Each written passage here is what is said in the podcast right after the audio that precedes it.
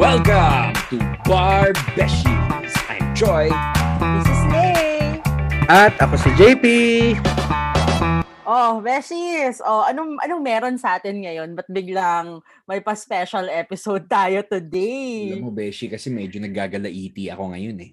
Talaga, bakit? Dito sa mga kaganapan, no, mga nangyayari ngayon. Alam mo, minsan lang ako manood ng balita, no? To think I'm a, I'm a man working for... Akala ko sasabihin mo to think I'm a Leo. Sorry. Walang walang connect, Beshi eh. Walang connect eh. Ay, mali yun pa rin kahit na news.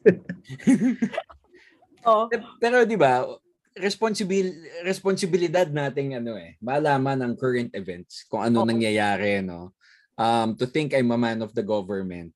Ah, bihira na lang ako makanood ng balita, pero tuwing manunood pa ako, tang ina, yung mga kaganapan dito sa ating bansa ay katakot-takot, no? oh. Um, kumbaga president siya, no? In our lifetime. This is a, hindi, pre- president, Tapos- sorry, hindi siya president eh. Parang, paano mo sasabihin yun, Beshi, na sobrang kakaiba tong nangyayari ngayon? um, uh, First time. na yun. First time na nangyayari. Basta yung term na yun, no? In our lifetime na ga- ganito kagulo, na talagang sa blatant uh, parang disregard na eh. No? To the norms of, Tapos, of running a ang state. nakakatawa doon, we know because of previous experience, we know that first time nga, tas previous experience. Hindi, we know that it's only bound to get worse as we approach the the May 2022. Mm-mm. It's only bound to get worse. Ano yung favorite ano ko ngayon, yung meme ko ngayon? Alam mo yung um yung picture ni Isa Calzado sa movie niya na Bliss. Yung gumising siya, tapos yung caption, puta, ito na naman. Nakita ko yan. Nakita ko yan. gising ako. Ganun na yung feeling ko kasi parang shit, palala ng palala this shit show, di ba? Na parang every day you wake up thinking, shit, ano na naman kaya mangyayari today? Ano na naman kaya yung mababalita today, di ba? Oo. Di na nga ako nag-enjoy dun sa ano eh, sa ano, Jose Marichan memes. Bakit? Parang wala lang, parang ang dami nang nangyayari na di na ako natatawa sa kanya kasi naiinis na ako sa lahat ng nakikita ko online. Dami, ang daming surplus ng ano ngayon eh, ng memes na ganyan eh, no? Totoo. Pero may tanong ako sa inyo. Sa saan ba kayo na- nakikinig ng news? Do you still watch like TV for the news or you just read online what you kung ano man Ako mga- uh, mostly I read online na lang. I don't watch anymore or uh, so nakikita ko na lang excerpts ng interviews. So hindi na ako nakikinig, eh, nanonood nung talagang full, kunyari TV Patrol or ano ba, Saksi. Ikaw, Troy. Ay, wala na pala Saksi. 24, 20, 24 oras na pala. yung 24 oras naman. Obvious na kapamilya ako, hindi ako nanonood ng 7. Ikaw, Troy, online na rin. Ako ano, I, I read from social media initially. Pero kapag may time talaga, ah, kasi nare-replay yan sa YouTube eh, tapos wala Ah. ng commercials. 24 oras ako. Ya, kapuso. Wow, judgy. Hindi. Talagang ako- yak ah. Uy. Sorry, Yok. Solid ka pamilya kasi. Eh, pero kasi ako rin, Beshi, alam mo, hindi natatapos, hindi, hindi kompleto ang araw ko na hindi ako nanonood ng TV Patrol. Tapos nakakatawa, kasi sa TV Patrol, parang, alam mo yun, ulit-ulit na lang yung balita, naiinis lang ako na naiinis, pero nanonood pa rin ako. well, it's a milestone of my Ay, may bago sa TV Patrol kasi ah, e- every after ata TV Patrol, sumasayaw na si Canoli eh. Ano yan. May, Oo, pero Beshi, TikTok crazy dahil Oo. dahil dun eh. may tanong ako sa inyo, Beshies. Kasi 'di ba parang, ang, I think, there is, uh, paano ba, a conversation as to whether or not parang lawyers should be political. Okay? Ngayon, I think, feeling ko rin magbe-benefit ng mga listeners natin if we talk about whether or not one, is it right to be for for lawyers to be political? And two, is it moral for us to be political? Kasi 'di ba, we're we're looking at this through the perspective na aminin naman kasi natin, mas malaki ang responsibilidad ng mga abogado kasi nanumpa naman tayo that we will uphold law and justice. And to a certain extent, hindi mo naman ma-separate ang politics from the administration of law and justice. especially like for example, 'di ba, may mga issues tayo like especially last year, right? Na, na parang in the middle of the pandemic, in the middle sa in the middle ng pag-figure out natin how we're gonna survive this pandemic, biglang may anti-terror law na lumabas. In the middle of the pandemic, biglang ang favorite station ko, ABS-CBN, pinasara.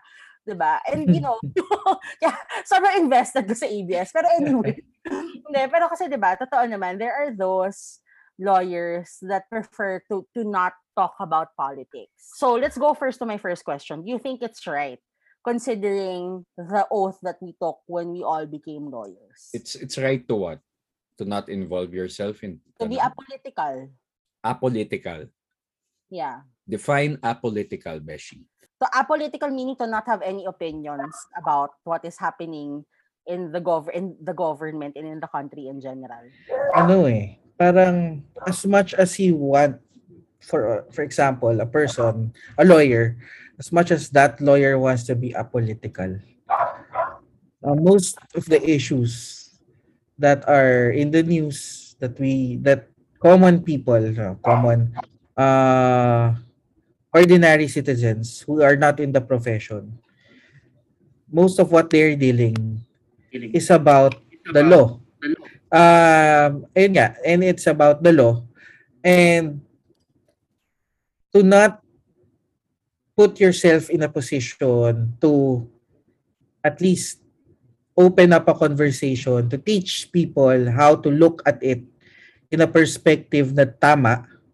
Titignan mo yung all sides, uh, ipepresent mo kung ano yung sinasabi ng batas and what it means parang hindi na siya ganun katama sa akin. Kumbaga, if we have an opportunity to to open up the conversation so that people will be informed of what is right or how to interpret what is happening, then that is part of your moral obligation as a lawyer. Ikaw, Choy. Kasi ang dami ng ano ngayon eh, sorry. Uh, uh, kasi ang dami ng misinformation and disinformation, 'di ba? Uh, most of what people read nowadays. Ang dami ng experts, even TikTok uh, people, meron na diyan mga nagki-claim na they are experts and And then Kung name better- Jam Magno, sorry. Jam, hello, Jam Magno, na nakawat Yun, ko daw diba? kanita ko, o go. O, tas, Wag- tuma- tas, mo tas tumatakbo kasi. dito, Beshi. I-bleep ko yan. Bakit? Ayoko siya. Sige, Stop. sige. Tapos, tapos tuma- tumatakbo siya sa idol eh. Dok. Tapos sabi niya, si Pau daw yung mag-refer sa kanya ng lawyer. Kakahiya naman sa kanya. Indigent Ah. ka, te. okay. So, yun nga, no? ah ang dami na nagki-claim na they are experts. And when it comes to political issues, I think the only experts that should be listened upon or listened to are one, those that are in the legal profession, two, those that are involved directly or has experience in public service. Mm-mm. Kung ang issue ay political. Kasi sila yung nakakaalam eh. Tapos sa sobrang dami na ng opinion ngayon, gugustuhin mo na yung mga abogado mismo ang mag-explain sa mga tao kung ano yung ano kung paano dapat i-interpret yung mga bagay-bagay. Mm-mm. Yun lang naman sa akin. Ikaw, Choy, what's your take on this? Ako kasi, ako parang tingin ko kasi sometimes, ano eh, may mga abogado din na nag-argue, no? Kasi I- I've been talking to uh, people then in government with regard to the current uh, political climate, no? Ang dami din sa kanila nagsasabi, my, my non-statement is my statement. Yeah. You Ganon. not saying something is also an exercise of freedom of speech, actually. Oo, but that does not necessarily mean apolitical sila. May mga nagsabi sa akin, napagod na sila sa toxicity of social media when it comes to politics. Mhm. Because when you try to speak against the current government, you're already branded as a dilawan Mm-mm. or kung you're in support naman of the government, immediately DDS ka kagad, tingin kagad sa'yo, ganito, ganyan, di ba? Um, Actually, may tanong pala ako sa'yo. I mean, sa'yo specifically, since you work in government, diba? And I'm pretty sure, being that you work in government, you have to be more careful with what you say.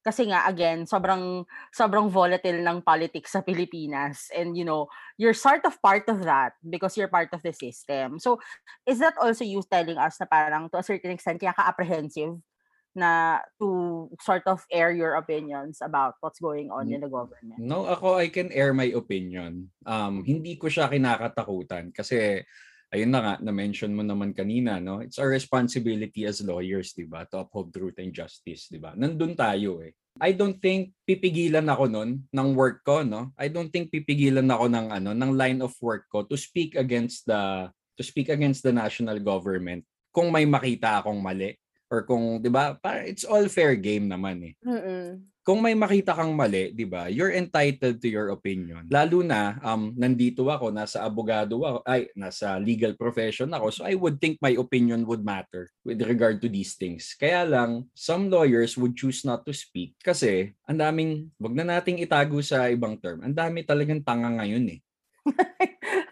Sakit? O, go on. Nakaka, nakakainis eh. You you want Saka to ang daming start nagmamagaling eh, no? Ayun. Sorry. Oo, you, you want to start an educated uh, discussion about these things, no? Pero titirahin yung itsura mo, titirahin Ah, ad yung hominem. mga nakapost sa social media mo, 'di ba? Tapos biglang immediately mag-escalate ka agad yan into threat. So, tanga na, wag lang kita machambahan dito sa lugar na to. 'Di ba? Mga ganun. So, Kanto-kanto eh.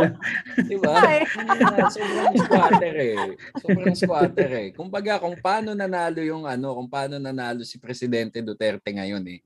Parang ganun yung ginaanong sistema din ng mga ng mga taong masyadong magagaling sa social media. I have a question. Yes. When we say apolitical, uh, in the age of social media, does it mean na hindi apolitical kasi hindi ka nag air ng ng ng ah, bias mo online or does it mean talagang si or sinasabi mo rin online na parang wala akong pakialam diyan ganyan ganyan or talagang hindi ka lang nagpo-post of it kasi pwedeng ko, pwedeng hindi ka neutral nagpo-post. Eh. Ganun. You're on the kasi pwedeng hindi ka nagpo-post pero But you have opinions. But you have opinions. You just Mm-mm. find the right venues. Actually, oo nga. Alam mo, good, good point din to point that out. Ang redundant ko doon. But, yun din eh. Kasi parang, you can't naman judge a person's opinions based on what she posts and, or what she does not post on social media, di ba? Pero kasi, I think maybe, ganito na lang. Siguro para lang maklarify natin kung ano yung situation na tinatry nating i-illustrate. Siguro yung mga taong walang pakialam at all because they're very privileged in their situation. Kasi hindi sila Mm. personally affected. Mm, gets. I guess let's call it apathy na lang instead of being apolitical. Someone who is apathetic about what's going on in the world. Or someone who does who turns a blind eye on all the faults. Ayun, yun ang of the keyword. government. Parang because- I, I think, uh, James, Ah, that's the keyword. You're turning a blind eye into what's happening in our country today. Well, if you put it that way, definitely. I mean, I think ha, regardless of whether lawyer ka or not, then it's really wrong to turn a blind eye if you know something is wrong. If I were a normal person, di ako abogado, you know that something is morally wrong.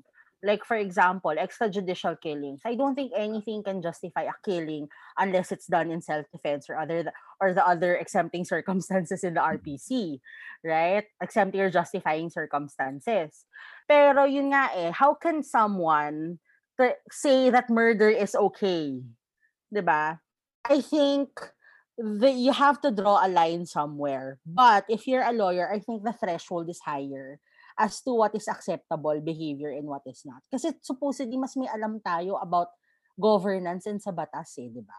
Mm-mm. Kaya nga parang lalong nakaka-disappoint to hear of lawyers who do not care at all because they are living in a bubble, in a world where they are not affected by anything kasi hindi naman sila yung targeted ng EJK. Hindi naman sila yung nagugutom dahil sa kaka-quarantine whatever, 'di ba?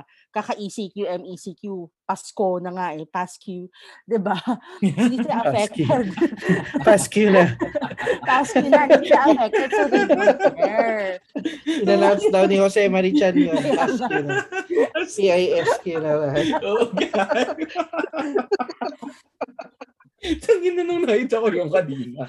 Sa kabulastugan, parang tangin na. Diba? Abot at abot tayo dun eh, diba? That's true, Beshi. Oo. Oo. So yun, ako I think honestly, for lawyers to be apathetic, it's really wrong. Because yun nga eh, morally, as a tao, wow, Suhonyo, as a tao, alam natin kung anong dapat tama at mali. At uh, as lawyers, mas mataas yung threshold dun sa kung anong alam natin na tama na sinasabi sa konstitusyon. Mm-mm. Kumbaga, bilang abogado kasi may standards na tayo that we have to live up to, no? Yes, we have to live up to. Tsaka, guys, sumumpa tayo eh, di ba? Oo, Sumumpa tayo to uphold law and justice regardless of administration. that's true. Because the Constitution does not change. Mm-mm. Di ba? Kung sino man ang walang pake. Oh. I'd like to play the devil's advocate. I'm not go. saying that I'm supporting the other side. ah.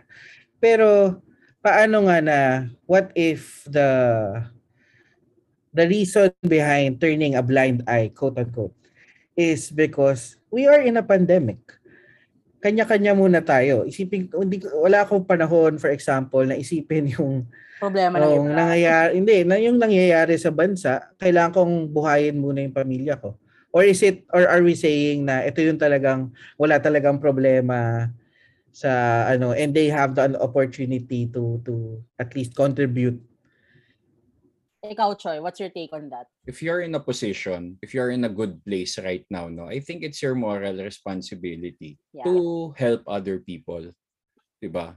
Kumbaga, oh, hindi ka nga apektado ngayong ano, hindi ka apektado ng administrasyon na to, hindi ka rin apektado ng ano, hindi ka rin apektado ng pandemic, 'di ba? I think you're morally obligated to do well for your fellow man. Mm-mm. So, Ako ay, ay- oh, sige, go. hindi, sige, go na. Ako, I, I share the same thoughts as Choi. Because after all, when we entered into this profession, we all knew that it was going to be bigger than us. It's bigger than each of us individually. Because we represent a sector. It's we represent law and justice, which is bigger than all of us con- combined. So, for me, while I, I, I understand na may mga practical needs, pero it's not an excuse to be absolutely apathetic. 'Di ba? Kasi Correct. kahit na maliit na bagay, may kaya kang gawin to educate your fellow man. Especially nga tulad ng sabi ni JP na, 'di ba? In the age of social media and where there's no there's so much misinformation, it's so easy to talk to someone to just, you know, try to inform. Mm-mm. 'di ba? Ito ako ito honestly yung cause ko dito sa village, mukhang tanga. Kasi tuwing nagkukwentuhan kami ng helper namin, sinusubukan ko talaga i-explain kung ano yung nangyayari sa Pilipinas. Na-explain ko yung mga utang ng gobyerno sa supposedly kakabili ng bakuna, bibili ng mga PPE, and na-explain ko na sa budget for 2022, ni wala man lang naka-allocate para sa bakuna. So ano yun, magic, walang COVID next year. 'Di ba? Tapos ang ginagawa niya, yung mga, yung mga helpers ng kapitbahay, kinakausap din niya. so, diba, natatawa rin naman ako kasi kahit pa paano, diba? Ayun ang magandang klase ng chismis. Oo. Oo. Ito yung, ito yung favorite ko. Naalala Uy, niyo last Mars. Oo, naalala niyo last year, diba? Parang ang dami-dami. Parang yung debt ng Philippines sa mga trillions na. Mm-mm. Tapos sinasabi ko sa kanya, alam ba, sa lagay na to, sa dami ng utang ng Pilipinas, yung anak mo may utang na. May utang na na kailangan niyang bayaran. Paano niya babayaran? Magbabayad siya ng buwis. Bawat step ng buhay niya, magbabayad siya ng buwis sa gobyerno. Tapos Mm-mm. tingnan mo, saan napupunta? Kasi yun, the next day, nasa labas siya. Ay, Nagpapakulinis alam mo ba? Ay, alam mo ba, Mars? yung anak mo, hindi pa pinapanganak yan, may utang na yan. Oo, Pero ganun Beshi, sila, kaya nakakatawa. Pero Beshi, responsibility rin natin siguro dun sa mga Yes. ano no, sa mga kababayan natin na yon na kapag sinasabihan natin sila ng ganyang bagay, let's show them a glimmer of hope. Kasi Yeah.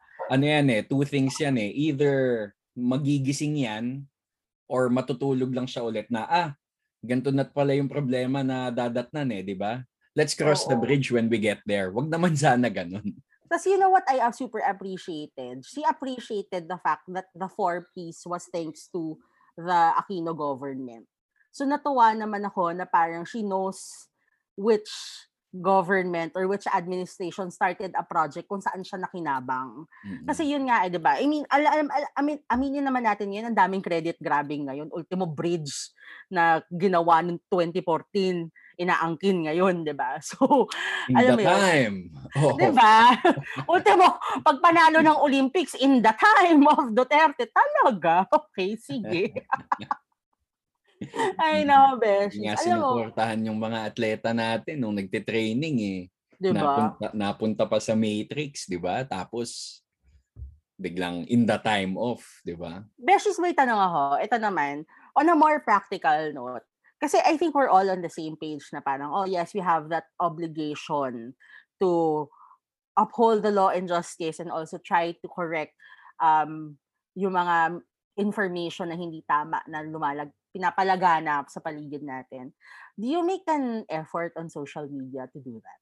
Ito self-check lang ha. Kasi maski ako eh, hindi rin ako masyado ganyan on social media. Kayo ba? Ako, ako I do once in a while.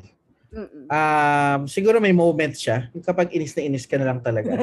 I think there was this Oh. there was this one time that I made a Twitter thread um, on how I felt because of the news that I was receiving. Mm-mm. Um, lalo na nung, nung lumabas yung ito recent very recently lang nung nag 17,000 cases and then nagkaroon ngayon 20 22,000 na ata the other day. Um, so pag nakaka-receive ako ng ganun, I personally take it kasi for one, I survived COVID and keep on surviving. 'Di ba? Parang so personal sa akin yung mga ganun. So I have to air out what what I think is wrong and what I think should be corrected. At the Wala same naman time, pag- kumaway sa'yo. wala naman, wala naman. Ah, at least buti na lang, 'di ba? Oo nga eh. Ah, edi, kasi may ways din para to block them. Like, hindi mo isusulat yung buong pangalan ng tao. Parang ilalagay mo lang, lalagay mo ng, ng, ng slash Oo, sa kaya gitna ng pala. mga ano. Para hindi ma-search. Oo, Oo. para hindi ma-search. O kaya gagawin mo lang ng ano, DU, tapos pagong na emoji, gano'n. Nataka ako sa nanggaling yan, yung pagong. I, I think Oo. nahanap na nila The yun, turtle. JP. I, I think Ah, nahanap na nila yun. Nahanap na nila yung the turtle.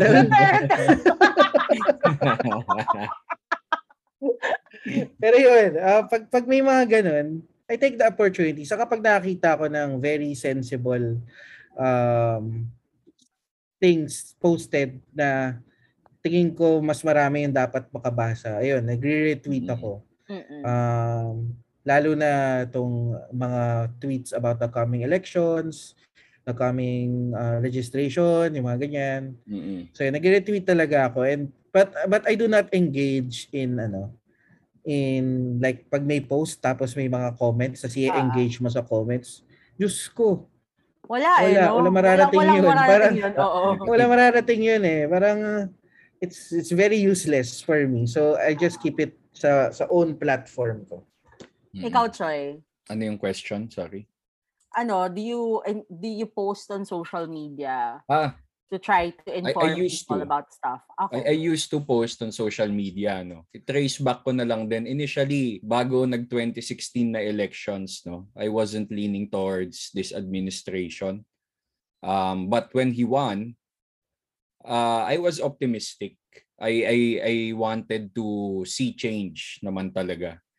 Kasi ano din eh, parang 'di ba that's all that's all the clamor during that that period within the decade eh, 'di ba? Mm-mm. ah, within the last decade, di ba, nung 2016, that was the clamor of the people. Ayun, parang nung nanalo na siya, initially, syempre, let's let's show support. Let's see what what, what will happen. Let's see what will happen. Pero ayun, um siguro okay okay ako sa kanya, no? I was Nung, optimistic. lumam, nung lumampas Bakit? yung 3 to 6 months, hindi na gala. nung ano, Baka binigyan mo pa ng buffer, nine months. Baka kaya nine months. Ay, 9 months. 9 months. 9 Kaya months niya. yan. Ah. Hindi naman talaga realistic yung 3 to totoo 6 eh. months. Eh. De kasi alam nyo, ano eh, I have friends, I have very close friends that really campaigned for this administration and supported them to talagang sobrang hardcore. Pero ngayon, ano na rin, um, nagising na rin, no? Hindi nila hinintay umabot ng 3 years. Ako, hindi ko hinintay umabot ng 3 years. Very short period lang. Nagising na ako na, tangina. Ano to? Ba't, Oy. ba't, ba't parang ganito? Campaign period pa din ba? bakit ganyan pa din? Why are you still acting like Hindi kasi, basta it's very unstatesman-like. Sobra. Diba? If you're gonna represent a country, sana naman, diba? Maayos. Saan, saan naman sarado yung barong Oo, mo? yung barong niya. no? Sana Sa ano, hindi naka-fold. Pero yung, yung peg din niya, yung pang congressman eh. Ano, yung barong, yung lukot na ano. Pero yung kanya Lukot- hindi lukot. lukot mayaman. Oo, tapos de-defend siya ng mga tao. Ay, napaka-simple naman ni tatay, napakaganto. Hindi naman yun eh. Wala naman yun sa itsura eh. It's how you it's how you do things. It's how you run the country. Puta mag-a-admit ka sa isang interview.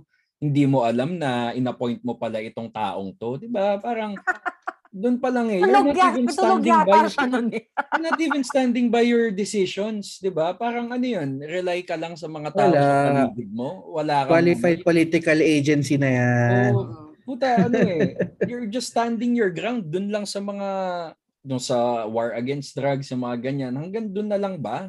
Hanggang dun na lang ba tayo? 'Di ba? Wala nang ibang narrative na pwedeng mailabas eh, no? Pero Mm. ito, Beshes, may kakwento ko sa inyo. This is so unlawyer-like. Pero this is this was what I used to do before. Especially nung bar. Kasi ang dami kong rage. so bar pa to, di pa ako abogado. Tapos meron akong dummy Facebook account. oh, Hindi pinang-aaway yan, mo. Hindi ko alam yan ha.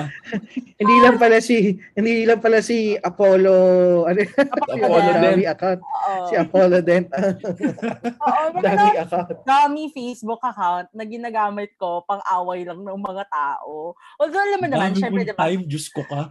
Hindi ka pag-away ka sa social media. Hindi kasi, di ba? during bar review Umamon ka. Di ba? Nung bar review, parang sab- sobrang daming pent-up feelings, emotions, and all that. So parang na-realize ko, isa siya, isa siya sa mga naging outlet ko before.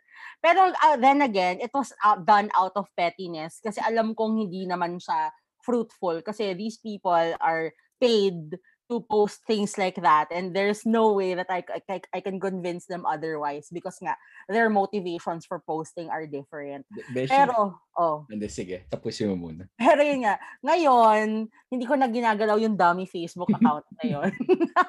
Beshi, pero, oh, how much did it take para hindi sa amin ikwento yung dami Facebook account mo? Araw-araw tayo magkasama nun ha.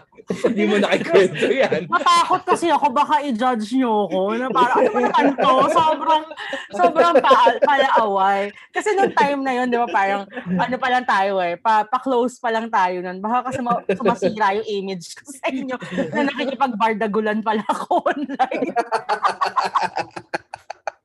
Ito na parang nung time na yun, yun na din yung usap-usapan natin na tanga ang toxic makipag-away sa social media, no? Tapos ikaw pala nakikipag-away. Kasi di ba nakakatawa? Like, kayo nga on social media, nag-hiatus kayo, di ba? Ako hindi talaga, mga away ako. doon mo lalabas lahat ng ano mo Oo, stress mo sa lahat ng buhay stress ko. Oo. So obviously, that was not fruitful. Pero yun nga, I mean ngayon, parang yung, yung, yung atake ko na on social media is not para makipagbardagulan. But more of yun nga, parang kay JP na retweet something if it's, ano, if it's worth retweeting. And also, syempre, being very vocal about my thoughts about what's going on. Because yun nga, I think that's the least that we can do to try to inform people of what the law is and what the law should be. Okay? Kasi like, nakakainis kasi parang we have the likes of Harry Roque and si Sal Panelo na may music video. grabe si ano na eh, no si si Harry Roque parang nag nagpo-post pa siya ng mga mga sayings so ako lang to oh, gwapo Diba? No. May gali. At saka alam yung pinaka-napipi ko na ho. Kasi parang, alam ko naman that he's better than that. Kasi matalino naman siya. Pero yun nga, parang why does he do that? Why does he say all those things that he knows is wrong? 'Di ba? So, wala lang. I mean, at some point, parang nawawala lang yung trust mo sa mga tao that you thought were good before. Mm. Ayun. Beshes, may tanong ako. Na-mention mo, Troy, di ba? May mga friends ka na sobrang solid supporters. Kamusta naman ang interactions nyo with your friends that do not, that are not on the same page Ah, with your beliefs? kami nire-respeto naman namin mga opinion namin, no? Opinion ng isa't isa. Actually, ano din eh, I have family members who are also ano, very supportive, no? Kaya lang ayun, parang recently din nag-aano na rin sila, tumitiwalag na din, no? So ayun, yung sa akin swerte ako that we respect each other's opinions. Um hindi kami umaabot sa ano, hindi kami umaabot sa kapag nagdi-discuss kami, hindi kami umaabot sa tangin na mo and tangin na mo rin na rebuttal, no? Hindi mo kami umaabot sa ano naman, educated naman pinag-uusapan namin. Lalo na siguro yung isang edge ko diyan, again, ibalik natin ang legal profession. Kapag ako na nagsalita tapos ano, um I have legal basis, no? I have experience as basis. Nakikinig naman sila and they back down kasi ito ding mga tao na ito, um, informed lang sila ng mga propaganda videos on YouTube, uh, mga media din eh. Alam nyo, media is a big factor din eh. No? Kahit na mm. gaano sabihin ng reporter na di umano or uh, allegedly, di ba? Ayun uh, yung mga safe terms eh. Pag napakinggan yan ng normal na mamamayan, it's the absolute gospel truth kagad. Yeah, that's true. Oo. 'Di ba? So that's where the the educated ones step in and hindi sinabi ganito lang. Hindi naman sigurado 'yon.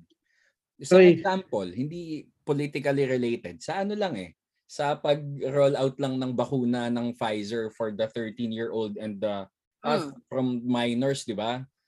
Ano, um dun kapag nakita nila na oy pwede na daw sa minor, 'di ba? Explain mo na yun po yung recommendation ng ano ng WHO pero locally the DOH has not um released guidelines for it so hindi pa po pwede, 'di ba? So instead of spreading misinformation, 'di ba? Nalalaman nila na ah ganun pala, 'di ba?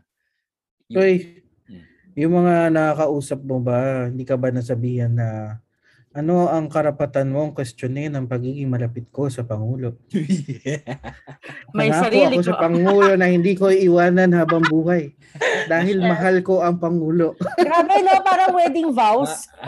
Uh, Diyan ako naiinis eh. Why, why are you loyal to the man? Why are you not loyal to the state? Yeah. 'Di ba? Bakit bakit sa tao ka ano? Bakit sa tao mo sinusubsubang ano mo, ang serbisyo mo, 'di ba? Diyan sa iisang tao lang, 'di ba? Hindi mo naman wag mo nang anuhin na taong bayan. Doon na lang kay ano, doon na lang sa Pilipinas na lang, 'di ba? Sa bansa na lang. Doon doon ka maging loyal. Tangin na naman eh. Huwag ka maging loyal doon sa tao lang. I, I think that sums up pretty much sums up uh, the fandom that it is. Yeah. Happening right now. Uh, in the past five years, almost six years na uh, wala sa tao lang talaga sila nakadepende kung ano yung sabihin ng tao, papaniwalaan nila no matter if it's saying if if what he is saying is um, within the bounds of law or not. And and that pretty much thumbs up kung ano yung katangahan na nangyayari sa mundo ngayon. Kasi nga, wala eh. Talagang hindi mo na iisipin kung ano yung tama, kung ano yung lawful.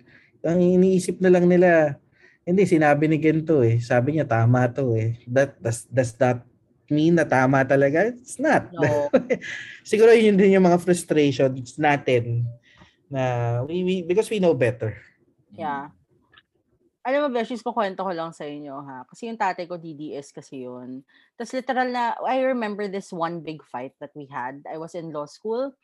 Tapos parang I forget, we were talking about the constitution. May ginagawa na naman si Duterte, si Duterte ng ano, some interpretation of the constitution na wala sa hulog. Tapos parang syempre, bilib na bilib siya, di ba? Kasi remember, nag-walk out ako, sabi ko, ano bang punto ng pagiging abogado ko kung hahayaan mo rin naman at papayagan mo rin naman tong presidenteng tong gaguhin lang ang konstitusyon. Yes, nag-speech ako ng ganun sa tapat ng tatay ko. So nag-away kami ng bonggang-bongga. Tapos ang ginawa ko, nung tulog siya, kinuha ko yung cellphone niya, in-unfollow at binlock ko sila Banat B, sila no, Mokausan Vlog, mga gano'n. Para wala na siyang makita sa Facebook niya. wala lang. Sobrang pailalim lang ako the lengths you have to go to. Yes! Buti lang hindi tech savvy si tita. Oo. No? Oo, buti na lang talaga. Hindi niyo napansin na naka-block. siya, ay, hindi na nagpo-post. Hindi na nagpo-post si Mocha. wala na yata si Mocha. ikaw, ikaw pala, JP, may mga interactions ka ba with the uh, DDS or family members or distant family members meron Um, but uh, dahil nirerespeto ko sila, ayoko silang bastusin sa harap nila. So, iniiwasan ko na lang magkaroon ng conversations with them.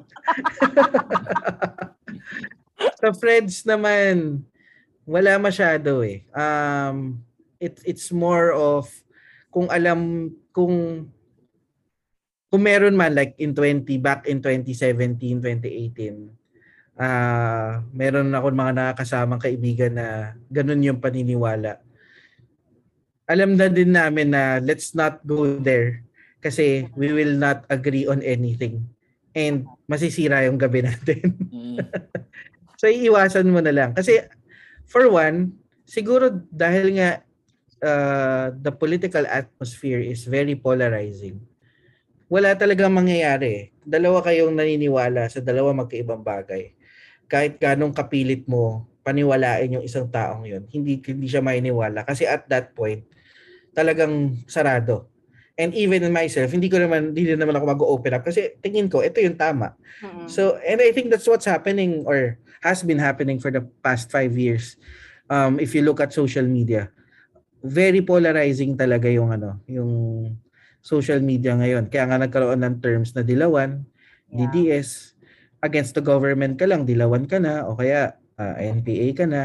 Ano yun, parang ganon ganon ka dismissive yung mga nasa both atmospheres not just the DDS or the quote unquote dilawans um and right now yun yung ang kulang siguro sa society natin is walang nag walang nagte-take back seat one step back lahat kumbaga eh, no? lahat head on eh, oh no? lahat lahat lahat bida-bida lahat ako Lahat tama, ako tama, ako tama. Eh. And that's the outside of social media really. Na yung opinion mo, tingin mo, dahil brilliant ka, naisip mo yun, ikaw yung tama. Which is, more often than not, hindi totoo. hindi ka naman talaga tama. Yun lang iniisip mo.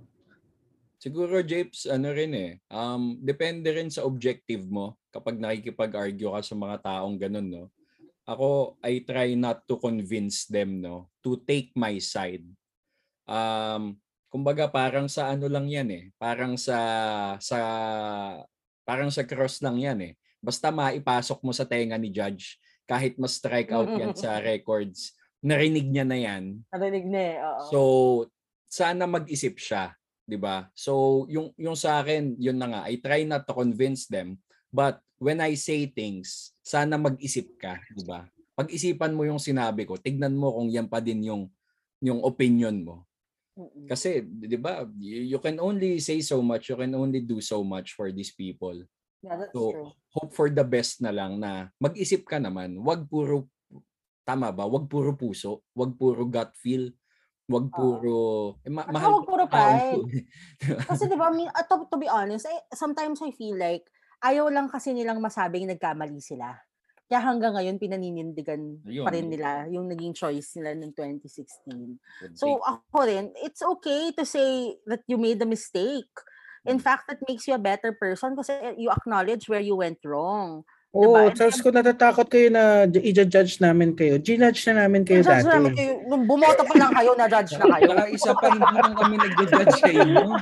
Nagde-describe lang tayo.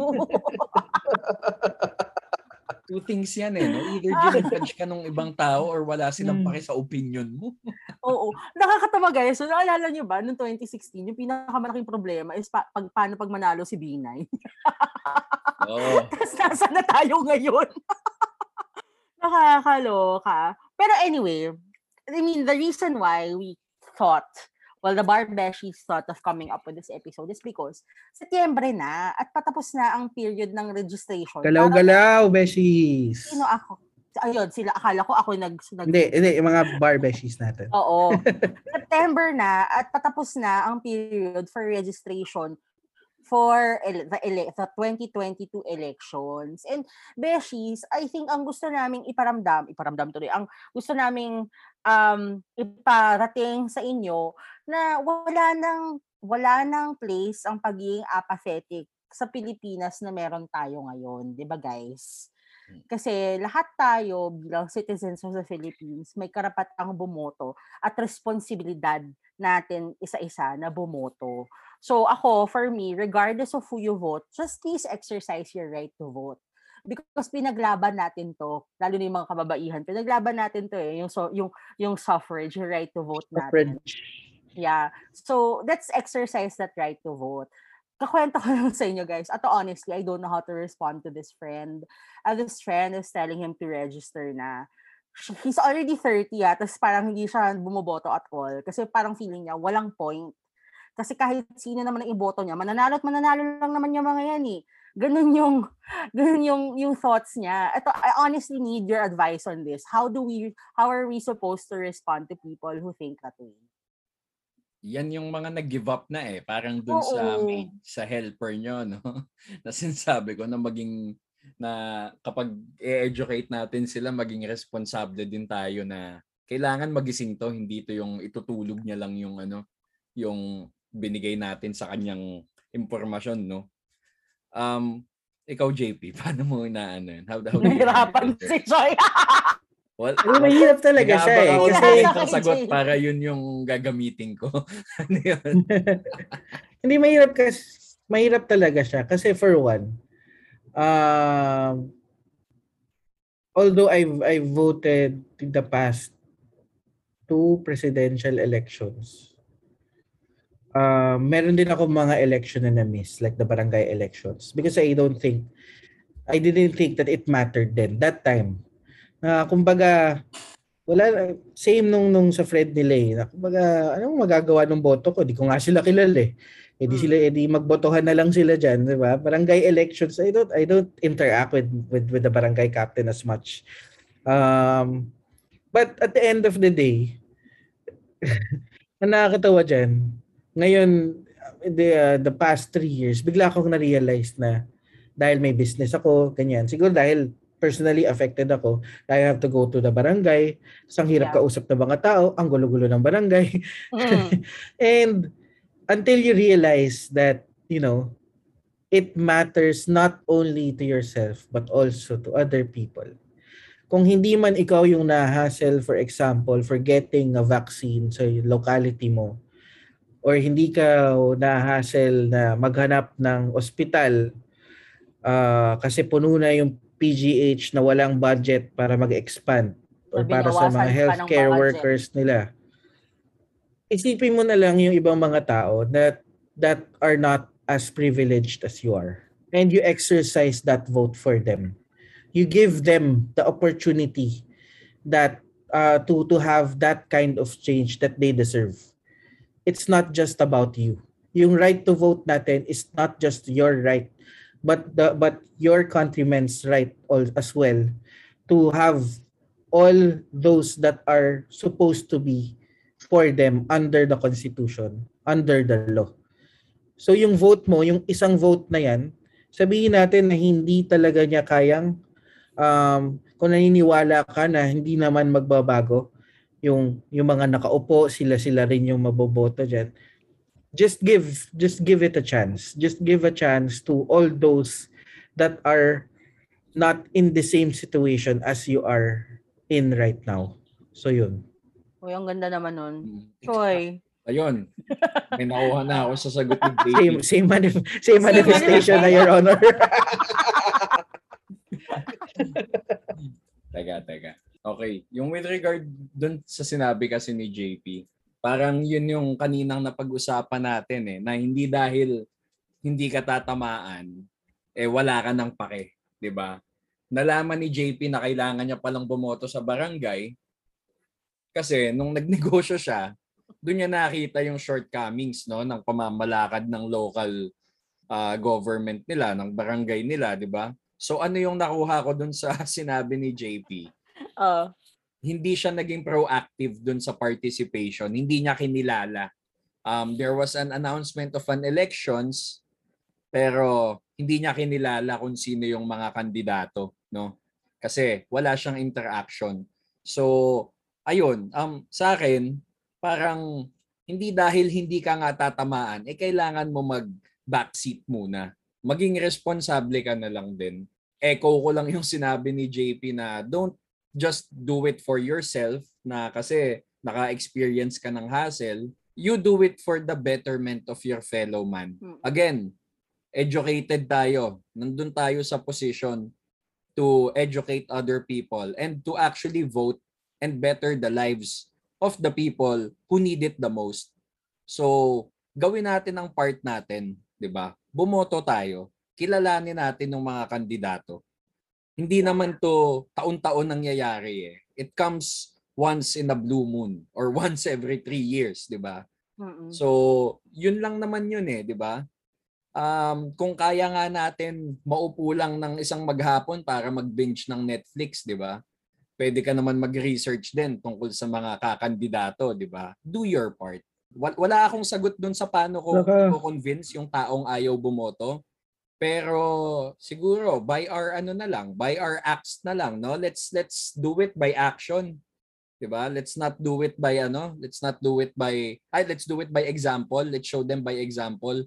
Wag na natin silang i-convince otherwise kasi alam nyo sa totoo lang maganda rin yung ano eh, maganda rin yung nagagawa nung kapag election time, yung ano, yung indelible ink, 'di ba, pinupost ng mga tao, Oo, nung bumoto sila yes. Magandang ano rin yun eh. Ma- That's a subtle way din eh of telling people, di ba, na tara, bumoto tayo. Kaming mga cool kids bumoboto eh. Cool Ikaw pa kayang kids. patay na bata. You can't sit Ayan. with us. Wala kang indelible ink. Hindi, saka isipin mo, lalo na yung presidential elections. Ilang beses lang natin yung gagawin sa tanang Oh, buhay in your natin. lifetime, Oo. no? Oo. Yan. Six? Minimum six? Di ba? Six? Seven? Oo, si, six, Seven seven. Oo. Mm-mm. Kung kaya mo nga, for example, kung kaya mo nga nung wala pang pandemic, pumila ng isang oras para sa milk tea or bumil, o pumila ng dalawang oras para makabili ng UAAP tickets o kung ano man, ba't di mo kayang pumila once every six years para bumoto? Di ba? Yeah. Does it make sense? Kami nga nila eh, pumila kami sa Tiger Sugar sa High Street ng Oo, isang oo. oras at kalahati Sa eh. oras at kalahati. diba? Pero at least, willing din naman tayo gawin yan para bumoto. Pumila ng ganong katagal, di ba? Tama, tama. Ayan. Pero yon thanks Beshies. Kasi I'm pretty sure maraming ganyan. Yung mga na disillusion na lang na same-same lang naman yung resulta ng election ni. Sila-sila din naman yan eh. But no, it's a collective responsibility. I think yun yung takeaway ko from what you said eh, na parang I think there's so much focus on what is convenient for me individual as an individual. We forget to think that we are in it as a Filipino people, as a group, 'di ba? As Filipino. Hindi lang naman ako ako lang, 'di ba? Pero yon, ito, one last question. Considering nga mag-election na, naglalabasan na kung sino yung mga nagpaparamdam tumakbo, and all that. There is a Bongo Duterte tandem, there is a Duterte Duterte tandem, there is a Pink Tito tandem. What is your wish for the elections? Not necessarily kung sinong manalo. What is your wish na maging results ng elections? First wish ko magka-election. Right.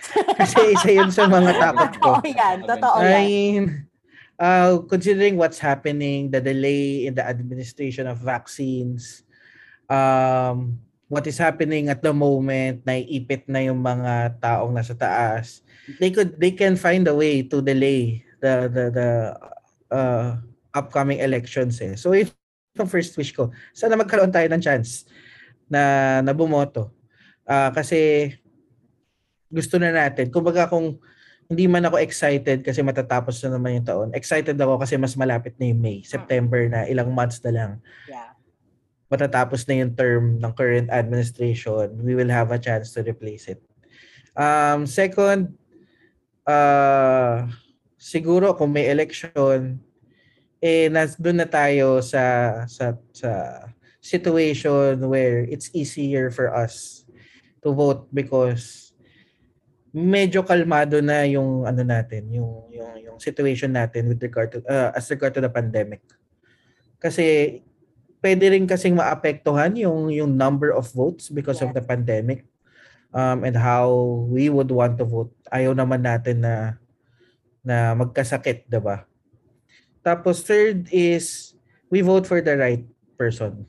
We vote for the person na um yung nakikita natin na nagtatrabaho, nakikita natin na may resulta may paninindigan sa bayan. Saka eto na naman ako, yung yung alam mo na kind siya sa sa mga tao kasi at the end of the day yun lang talaga eh. Yung nakikita mo na may kusa at meron siyang pagmamahal sa service, sa public service.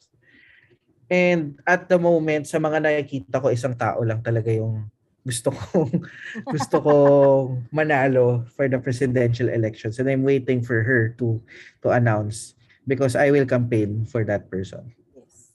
Ikaw, Choi. Sa akin, wish ko eh, sana yung magiging next administration will be um, far outcry from this current administration. Sana natuto tayo dito sa six years na to. Sana yung mga tao natuto na hindi dahil iba magsalita to, hindi dahil nangako. They, basically, they promised you the moon eh. Pero pucha, walang nangyari eh, di ba? Wag lang sana Dumating yung naman yung na, moon. ano, Dumating naman yung moon, Choi. The dark side of the moon. Pink Floyd. Okay, go. Sana, sana ano, sana lang nagising tayo dito sa six years na nightmare na to. And sana natuto tayo talaga. Yun lang sa akin. Parang hindi ko na madadagdagan ng sinabi ni JP eh. Okay na yun eh. Ako, same with JP. Sana matuloy ang election kasi I've never been more excited for any election than this coming elections in 2022. And ako sana, regardless of who you vote for, please vote for someone who inspires you to be better, to be a better person, who inspires you to love your country more and to be more Filipino than you already are. Because I think there was a severe lack of values in the past six years. Nakalimutan natin kung ano yung mga magagandang bagay tungkol sa pagiging Pilipino. Nari, parang nabudol tayo na dahil nagpapakatotoo ka, okay nang maging bastos. Hindi ganun, it doesn't work that way. 'Di ba? Nakalimutan natin that in our in our in our struggle to look for authenticity, we forgot who we were talaga as a people the the the Filipino people na may collective love and concern sa nangyayari sa Pilipinas. Please vote for someone na hindi mo ikakahiyang i-represent ka in the world stage. Please vote for someone who can who can just, you know, look decent beside the head the other heads of state, something as basic as that. Okay, kasi ang sa akin naman, the president regardless of who he is, who she is, for as long as he or she inspires us to be better per, to be better people, okay na rin yun eh. Anything is better than this one. Pero yun, syempre, I have my opinions, I have my bets.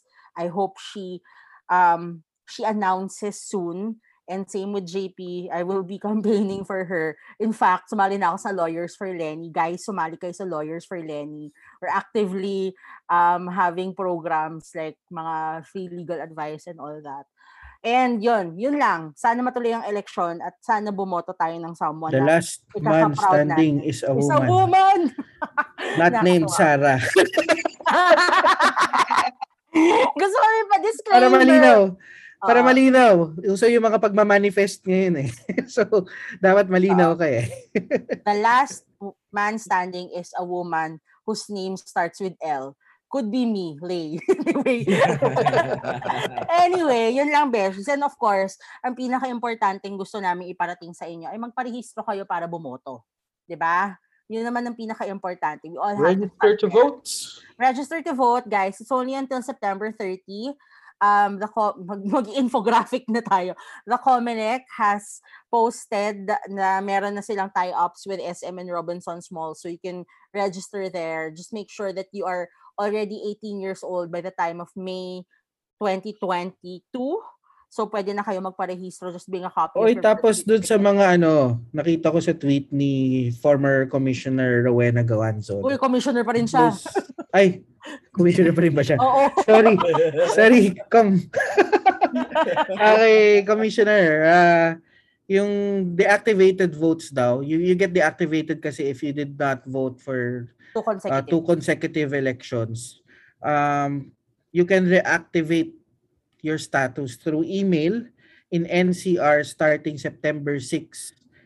Uh, doon daw sa redo underscore NCR at comelec.gov.ph. Email na lang yun guys ha. Siguro naman.